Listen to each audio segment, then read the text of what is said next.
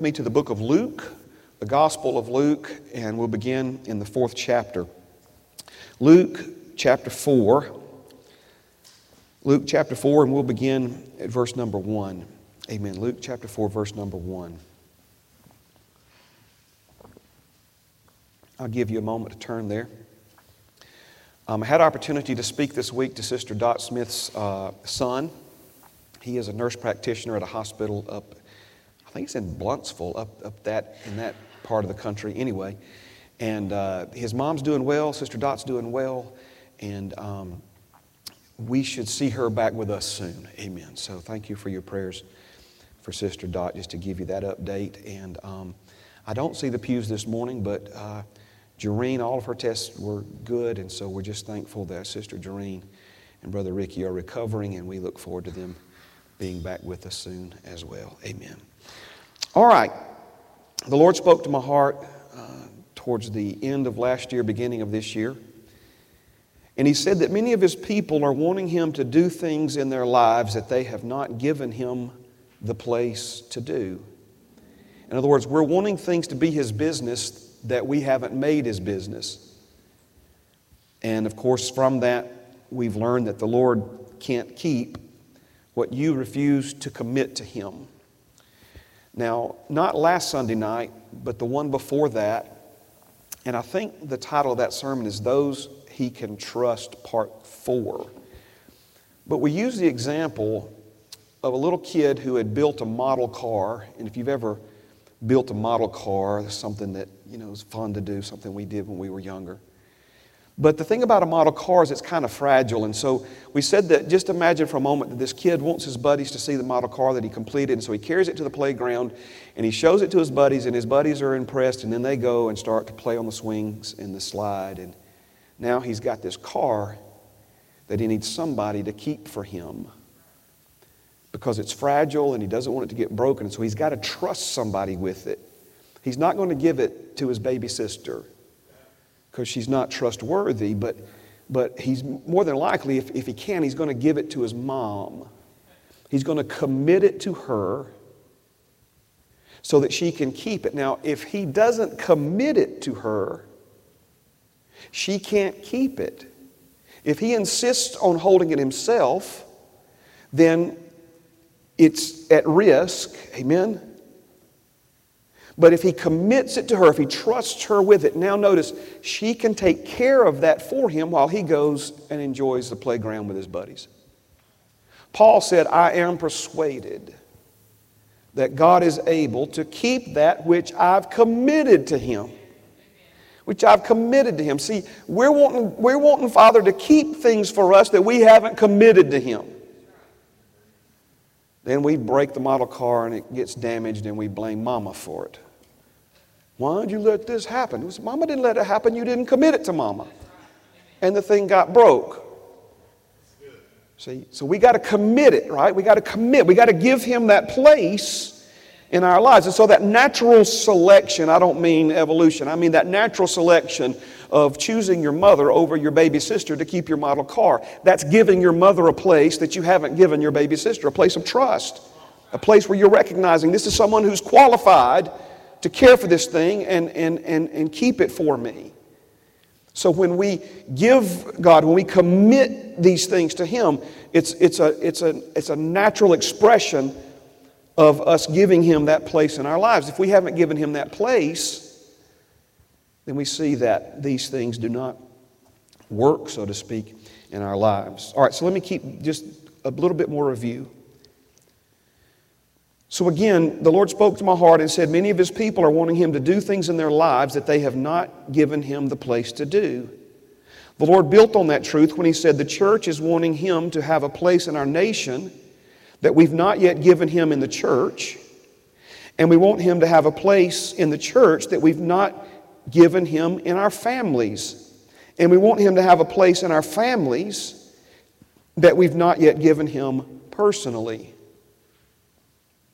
Amen. Moms, dads, if you want Him to be Lord over your children and over your family, you got to make sure He's Lord over you. Amen. He can't be Lord over your family if He's not Lord over you. He can't be Lord over the church if he's not Lord over the families that are the church. How can he be Lord over a nation if he's not Lord over the members of his body who live in that nation? Last review, and I'll read from Luke. Amen. Last Sunday night, we made this simple truth and reinforced it from the Word of God, and that is this A disciple is someone who has given Jesus a place in their life others have refused to give him. A disciple is not just a new convert who goes to a new beginner Christian class. No, no. A disciple, more than anything else, is someone who has given Jesus a place in their life others have refused to give him. And we looked in the Word of God where those who gave him that place received things from Jesus that other people did not receive. All right, let's build on this some more. Luke chapter 4, verse 1, it says, Then Jesus being filled with the Holy Spirit, returned from the Jordan and was led by the Spirit into the wilderness, being tempted 40 days by the devil.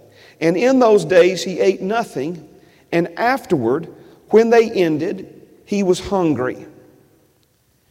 Now, what follows in the scriptures are the account of Jesus being tempted by the enemy.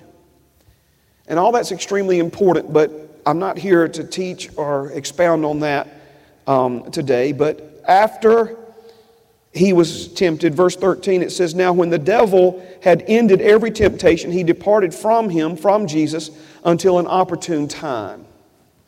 So let's pick it up in verse 14. Then Jesus returned in the power of the Spirit to Galilee and news of him went out through all the surrounding region. Well, I got that verse in there twice, so maybe we need to read it twice. So again, then Jesus returned in the power of the Spirit to Galilee, and news of him went out through all the surrounding region, and he taught in their synagogues, being glorified by all. Being glorified by all, right? Now, we are blessed with four different gospel accounts Matthew, Mark, Luke, and John. And we see that each one of these are eyewitness testimony uh, written by those who were there. firsthand um, accounts of what these individual men witnessed, heard, experienced. They do not read identically to one another. In the same way that if Paul was to share his perspective on something that I witnessed and that Jake witnessed, right? Um, we would obviously, if we're telling the truth, we're going to, uh, you know, basically have the fundamental details right, but there may be things that Paul, you know, saw that I didn't, that Jake saw that I didn't. And so, as a matter of fact, judges and attorneys will tell you if multiple people tell the same story identically, that's a pretty good sign that they, they uh, you know, got together on it and, and rehearsed it. Uh, and it, it actually weakens its authenticity uh, rather than strengthening it. In other words, there should be some slight variation in firsthand accounts of things.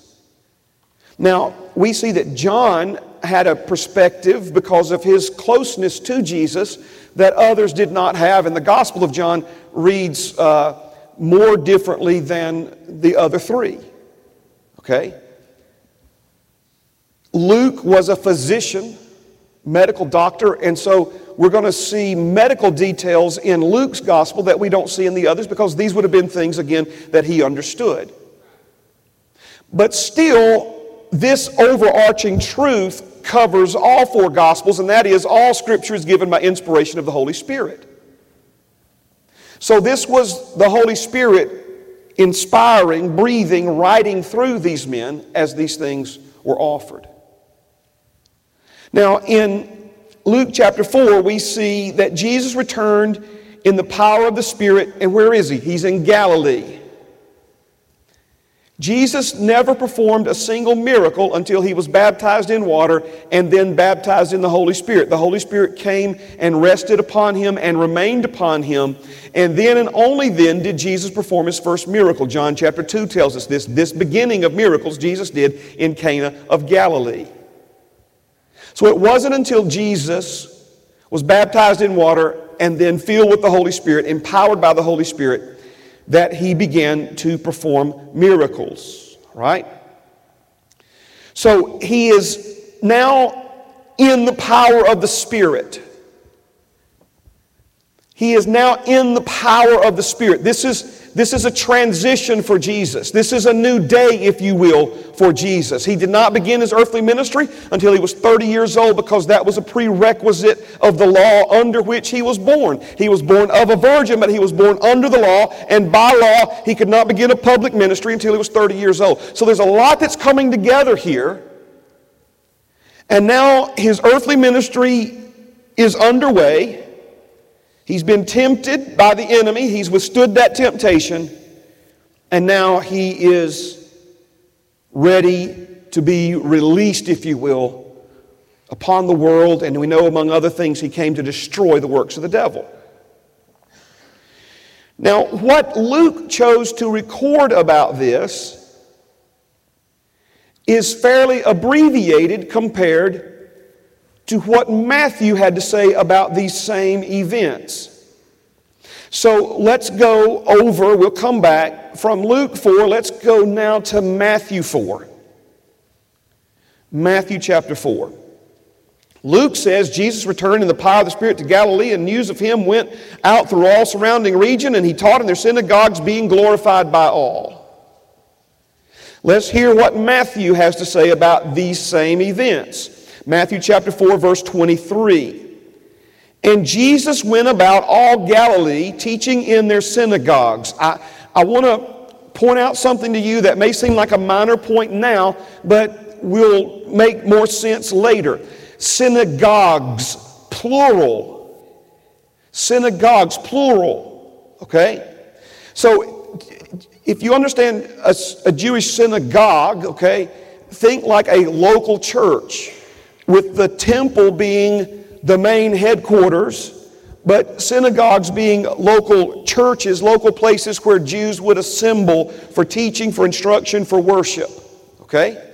And they, and they were scattered out all around the region. So when he again went about all Galilee, teaching in their synagogues, plural, preaching the gospel of the kingdom and healing all kinds of sickness and all kinds of disease among the people. Then his fame went throughout all Syria, and they brought to him all sick people who were afflicted with various diseases and torments, and those who were demon possessed, epileptics, and paralytics, and he healed them. Great multitudes followed him from Galilee and from Decapolis, Jerusalem, Judea, and beyond the Jordan. All right. So, do you see how what Luke had to say about this did not really begin to tell all that was happening in Galilee when Jesus returned in the power of the Spirit? And for that matter, what Matthew revealed to us, although it certainly contains more details than the Holy Spirit led Luke to reveal. Even what Matthew is, is saying here is but a, a small mentioning of categories of things that Jesus did that could very well have represented thousands of miracles, healing, deliverance, breakthrough, supernatural provision being made available. Amen. So Matthew certainly gives us more than Luke, but even Matthew's more expanded version is but a synopsis of what it means for Jesus to return in the power of the Spirit to Galilee. All right? So let's go back to verse 15. of Luke chapter 4. Turn back there with me. Luke chapter 4, verse 15. And it says that he taught in their synagogues in Galilee, being glorified by all. And he taught in their synagogues, being glorified by all. Meaning what? Meaning that he went to one synagogue and he preached there, and the people received him there, and many miracles were done there. And then he went to the next synagogue, he did it again and again and again. And we see that there was a general consensus, there was a, a, a general opinion or attitude, amen, that, that accompanied Jesus uh, in each of these different uh, individual locations within the region of Galilee uh, where he ministered. Now, a key word in all of this is that word glorified. Being glorified by all. I want to put a definition up on the board on the screen this morning. And this is um, from the Complete Word Study Dictionary, New Testament, electronic edition. Amen. Um, and uh, I'm just telling you that to give the credit here so you know where this came from. But this word glorified it means the consequential meaning from the opinion which one forms is to recognize, honor, praise, invest with dignity, give anyone esteem or honor by putting him into an honorable position. Can somebody say, giving him place? They gave him place when he went to Galilee and went to the synagogues, plural, in Galilee, and the Bible says that he was glorified by all in the synagogues in Galilee, what this literally means is that the people in Galilee gave him place. Now, I understand there's some big words in this definition, and it is a bit wordy, okay? So let's just spend a moment to break it down. If you'll notice in this definition or, or unveiling, if you will, of this word, we first see the consequential meaning. And by consequential meaning, it's saying that Jesus being glorified was the result or consequence of the people forming an opinion of him. Are you seeing this? If we look at this and say, well, Jesus did great things and the people glorified him, we're missing what this word glorified means. It means that the people formed an opinion of him, and the consequence of the opinion that they formed was to give him a place above themselves. They esteemed him to have something for them that they could not obtain any other way or from any other place or person. They gave him a place of honor. They gave him a place of esteem. They responded to him accordingly by placing him in an honorable position. Now, being glorified by all, listen to me, please. This is, this is so critically important.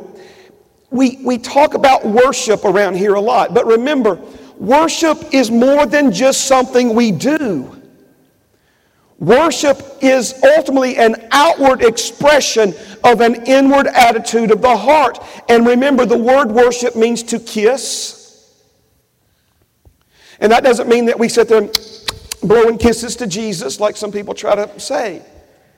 If you understand what that word meant in their day, the way people greeted one another in those days was by kissing one another, but the location of the kiss was, was given to make a statement. If two people kissed on the lips, they were saying they were equal to one another. If one person kissed another on both cheeks, they were saying, You're a little bit above me. If you knelt down and kissed him on the hand of the ring, you were saying, You're my elder to be respected. I'm to honor you. All the way down to people. Remember the woman who kissed Jesus' feet, who washed Jesus' feet with her tears and dried them with her hair. That was an act of her giving him place in her life. And she, and, he, and she did that for Jesus while he was reclined at a table uh, eating a meal with one of the religious leaders. And what that lady was doing was making everybody at that table uncomfortable. And Jesus pointed out, I came to your house, you did not greet me. I came to your house, you did not provide uh, a, a, a bowl for me to wash my feet with much less wash them yourself, right? In other words, Jesus pointed out all the things that that religious leader did not do for Jesus, that now God the Father had sent this woman who was a, a vile sinner. I mean, the Bible doesn't try to cover that up, in to give Jesus that place, amen, in her life. So it was in, it was a, it was a stark comparison between someone who thought himself to be better than Jesus, above Jesus, he was curious about Jesus. He just invited Jesus to his house because Jesus was popular. Maybe being around Jesus would make him popular, right? But he, this idea of giving Jesus a place of esteem at his table did ne- it never entered his mind because it wasn't in his heart. It wasn't in his heart. This idea that that you know, worship is just lifting the hands, that worship is just singing a song, or that worship is just, again, worship begins with an attitude to kiss. It's, it's where you recognize who He is and who you are in relationship to who He is. Again, I am who He says I am only because He is who I say He is. We've got to give Him that place. We've got to give Him that place. So, I've read this passage for years, and it's very easy for us to say, well, Jesus did a whole bunch of things there, and the people were impressed with him, and they glorified him. That's, that's not what he's saying here. He's saying that the people, right, the, the glorified him is the consequential meaning from which one forms uh, is to recognize, honor, praise, invest with dignity, give anyone esteem or honor by putting them in an honorable position. It's kind of one of those things which came first the miracles or the glorifying of Him. And it's very easy for us to think the miracles came first and then the glorifying of Him. That the miracles came and Jesus and they and they gave Jesus place. No, it's just the opposite. They gave Jesus place and then the miracles came. He said, Pastor Mark, I'm not sure that's right.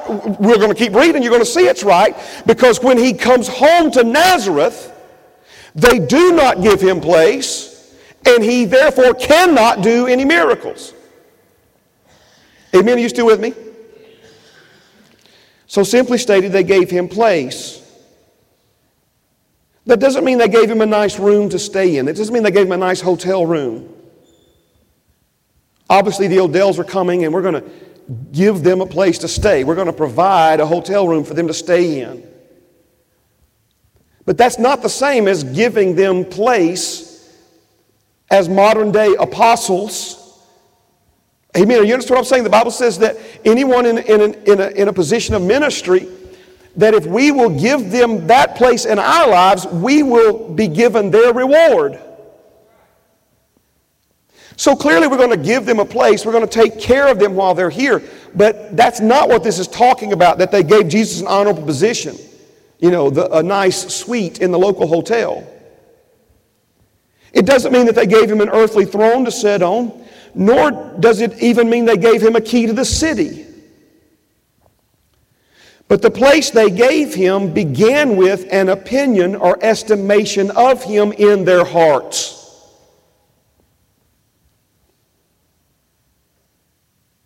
Let's say it this way. You ready? The people in Galilee gave Jesus a place from which he could work and do amazing things among them. The people in Galilee gave Jesus a place from which he could work and do amazing things among them. All right. Let's go back now. I want you to see this. We're going to read it this way. Amen. Luke chapter 4. Let's go back to verse 14. Then Jesus returned in the power of the Spirit to Galilee, and the news of him went out through all the surrounding region. And he taught in their synagogues, being glorified by all. Do we have a better understanding looking at, looking at that word glorified by all, what that means, and then also going back to Matthew's gospel to see what all was really happening here? Do you have a better understanding of, of all that now? A better picture of all that now? Yes? Yes? Do we need to spend some more time there? You got that? Okay, now watch this. And he taught in their synagogues, being glorified by all. Verse 16. So he came to Nazareth. So he came to Nazareth. He left Galilee, that region, and did what? So he came to Nazareth where he had been brought up. And as his custom was, he went to the synagogue on the Sabbath day and stood up to read. And he was handed the book of the prophet Isaiah. And when he had opened the book, he found the place where it was written The Spirit of the Lord is upon me, because he has anointed me to preach the gospel to the poor. He has sent me to heal the brokenhearted, to proclaim liberty to the captives and recovery of sight to the blind, to set at liberty those who are oppressed, to proclaim the acceptable year of the Lord.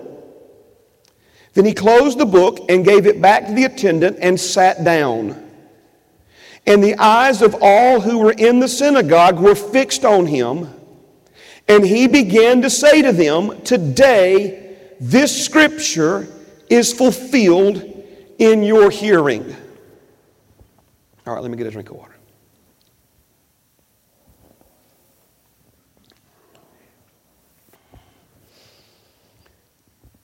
I know that you probably got it five minutes ago, but I just want to make sure. He went to Galilee in the power of the flesh? No, no. He went to Galilee in the power of the Spirit. And where did he go? He went to the synagogues. And when he went to the synagogues, he preached. Right?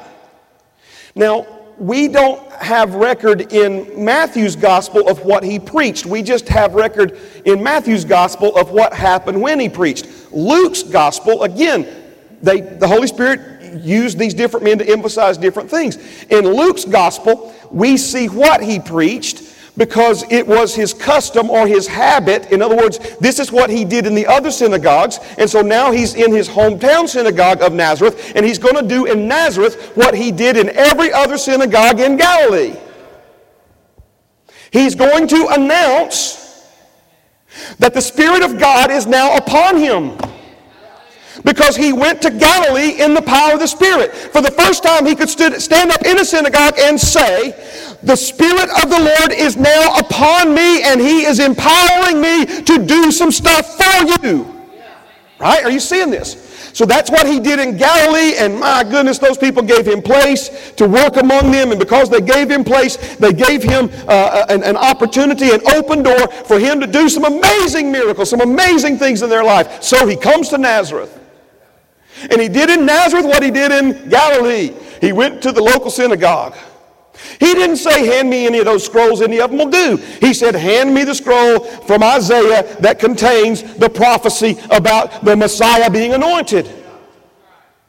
This was his custom. That word custom means this was the way he was doing things. This was something that he had done enough times that it had become a habit.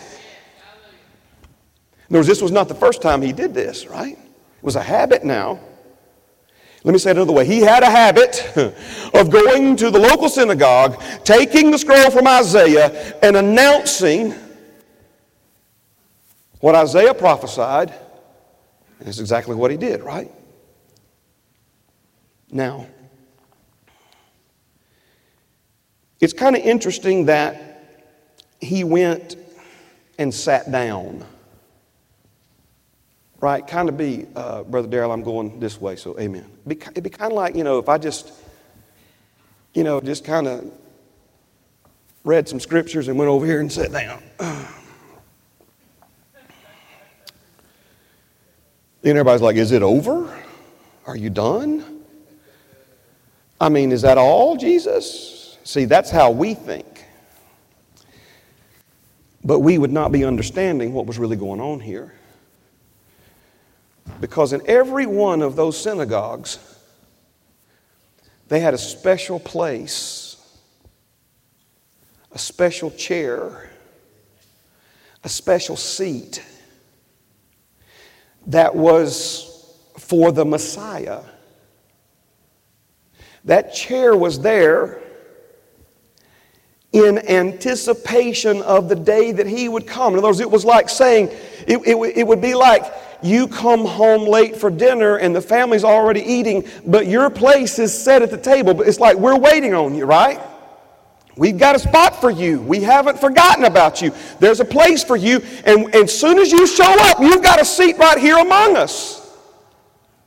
So there was a seat in all these synagogues that everybody knew was a seat reserved for the Messiah. Moms and dads, if you brought your children to the synagogue, you did not let them play on the seat reserved for the Messiah. Everybody say, what's that big old nice chair up there on the, on the platform for? What's that chair up front for? Why is that there? It was all about teaching, right? It was that, son, that chair is for our Messiah. The prophets told us that a Messiah is coming one day and that the Spirit of God would be upon him and that when he came, he would set the captives free and he would preach a message to us that would change the world forever. And we're expecting that Messiah to come and we're so excited and in so expectation of that Messiah to come that we have a seat for him in every synagogue you go to that is only for him to sit down in when he gets here so that he will know when he arrives that we were waiting on him and we were expecting him. Right? So Jesus, he's on the synagogue tour, right? He would go into the synagogue. He would read the prophecy about the Messiah. He would hand the scroll back to the attendant and with every eye fixed on him, he would walk over to that chair for the Messiah. And he would sit down and he would say, Today, your wait is over. Right now, Everything that is needed to make every word I just read to you is available to you to perform these miracles in your lives and in your family right here, right now, today.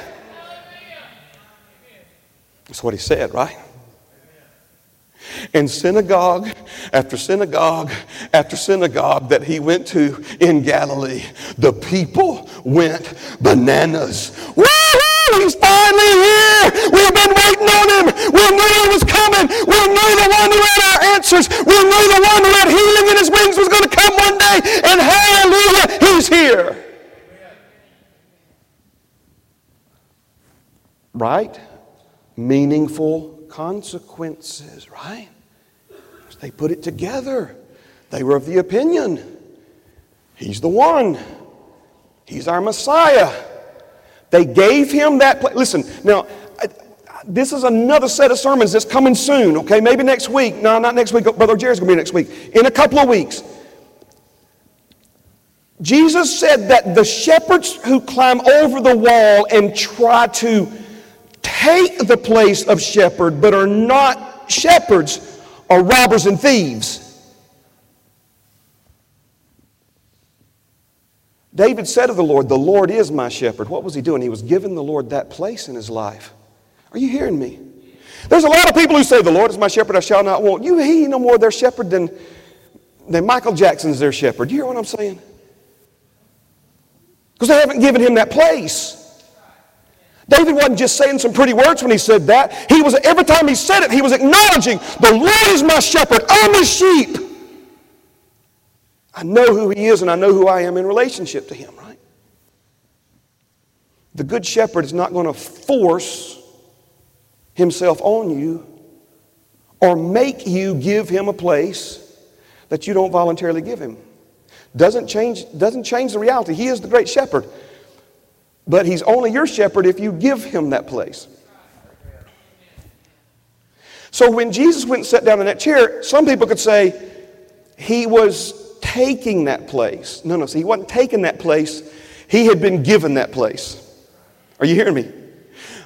Before he was ever given that place by anybody under him, he was first given that place by the only one over him, his father.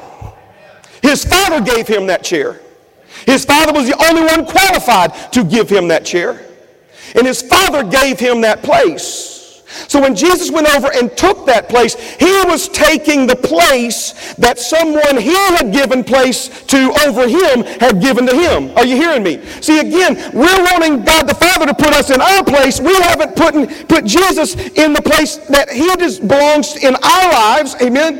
And so because we haven't given him place, there's nobody over us to give us ours. So God the Father gave him that place. He was just simply taking the place that Father God had given him. Now, everybody present has the opportunity to either say, thumbs up, yes, you're my Messiah. We've been waiting on you. I'm so glad you're here. Or, you're Joseph's son. Who do you think you are sitting in that chair, big shot? Right? That's what happened in Nazareth. That's what happened in Nazareth.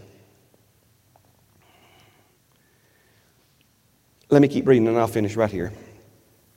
He closed the book and gave it back to the attendant and sat down, and the eyes of all who were in the synagogue were fixed on him. And he began to say to them, Today this scripture is fulfilled in your hearing. Notice he began to say, he began to say. I believe that there was a whole lot more that he wanted to say, but they had already made their decision. Are you hearing me? You don't have to believe this to get to heaven. I'm just telling you, I, I, it's, it's like the Holy Spirit has me in this moment, right? His heart was full of things to say. But remember, he said to the disciples, those who had given him a place in their lives that others refused to give him, he said, I tell you things that I can't tell everybody else. So he began to say, but all that he was going to say next, couldn't say. Because it took people about that long to decide whether or not he belonged in that chair or not. Whether they were going to give him that place or not. So he began to say, Today the scripture is fulfilled in your hearing. So all bore witness to him and marveled at the gracious words which proceeded out of his mouth. And they said, Is this not Joseph's son? He said to them, You will surely say this proverb to me, Physician, heal yourself. Whatever we have heard done in Capernaum, do also here in your country. In other words, this is what they were saying, right? Jesus, we're not sure about you. We're not sure who you are, who you think you are. So I'll tell you what, just do some tricks for us and, and, and, and we'll decide. That was their attitude, right?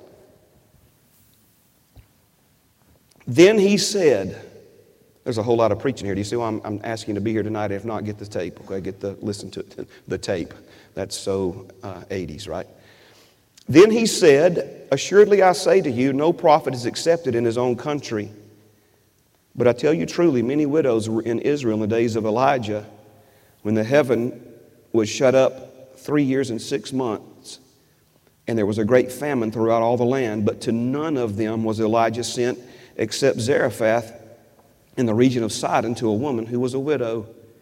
And many lepers were in Israel in the time of Elisha the prophet, and none of them was cleansed except Naaman the Syrian. So all those in the synagogue, when they heard these things, were filled with wrath and rose up and thrust him out of the city. And they led him to the brow of the hill on which the city was built, that they might throw him down over the cliff. Then, passing through the midst of them, he went his way. Singers, musicians, if you would come, please. So, again, there's a lot of teaching here, preaching here.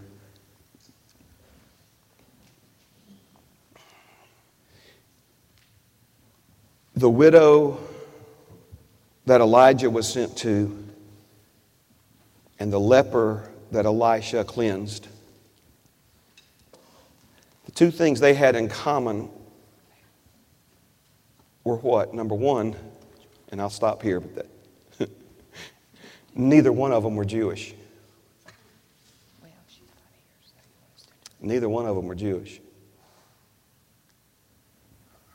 What is Jesus saying? Jesus is saying there were a whole bunch of widows starving to get to death in Israel. And there were a whole bunch of people with leprosy in Elisha's day in Israel. But none of them were ministered to by God's prophet in Israel. But who was ministered to was a, was a non Jewish woman and a non Jewish Syrian military officer You probably already ahead of me, but you know the, the next thing those two had in common is that they both gave the prophet place in their lives. They both gave the prophet place in their lives. With Naaman, it's hard to stop, I'm stopping. With Naaman, the Syrian king sent a letter to the king in Israel and said, Listen, dear friend, high ranking military officer, he's, he's eat up with leprosy, he's dying. I'm sending him to you. Please receive him and, and heal him and send him back cleansed. And the king in Israel is freaking out. See, he, he's not even given Elisha place. He doesn't, it's, it's the little servant girl who says, there's a, there's a prophet in my home country who can heal you. The king of Israel didn't believe it.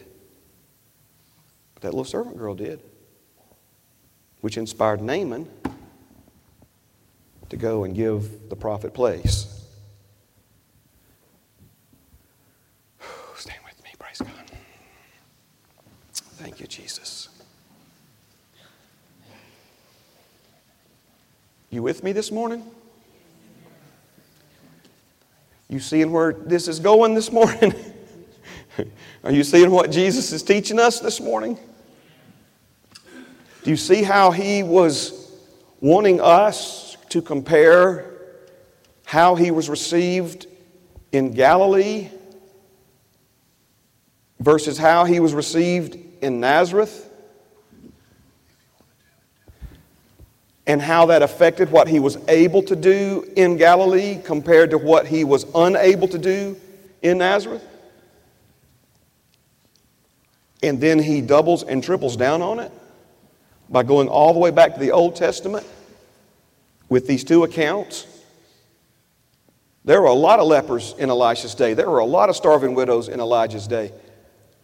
But it was only the ones who received the prophet in the name of a prophet who gave him place.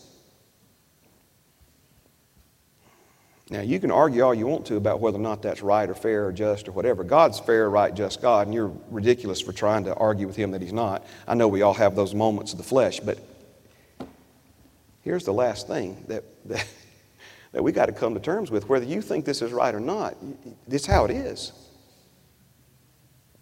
It's how it is.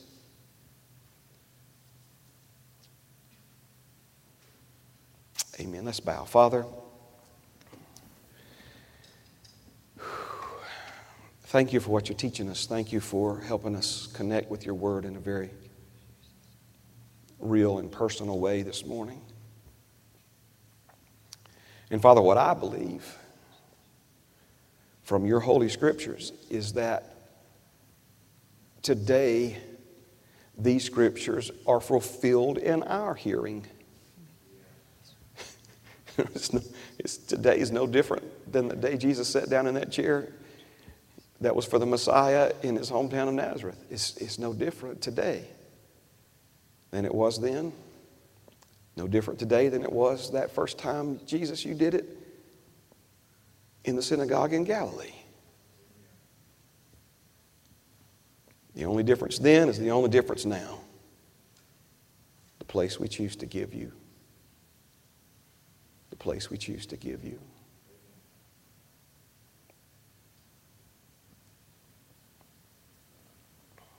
Hallelujah.